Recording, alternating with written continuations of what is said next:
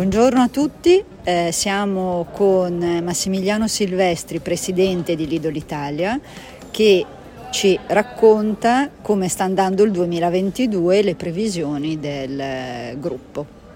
Bene, il 2022 rappresenta veramente l'anno della tempesta perfetta in cui tutto quello che poteva sommarsi in termini di problematiche si sta, si sta avverando per cui quando sembrava che si ripartisse ci siamo di nuovo fermati con diverse problematiche sulla catena logistica, sulle materie prime e quant'altro. Dal nostro punto di vista rappresenta per noi questa una grande opportunità eh, verso il mercato perché siamo in grado di fornire ai nostri consumatori l'80% di marchio proprio e permettendogli di poter avere un ottimale rapporto eh, qualità-prezzo.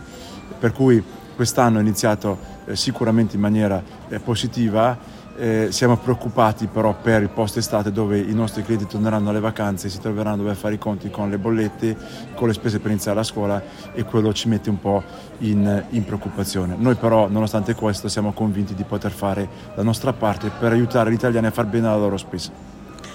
I progetti per il prossimo triennio e fino al 2030 di Lidl quali sono? Noi abbiamo un grande progetto ambizioso Lidl 2030 con mille punti vendita, questo per noi è l'obiettivo importante. Chiaramente ci arriviamo attraverso step intermedi, quindi nel prossimo triennio 2022-2024 vorremmo eh, investire in Italia 1,5 milioni di euro, eh, 1,5 miliardi di euro per poter aprire 150 negozi, tre piattaforme logistiche e assumere 6.000 collaboratori.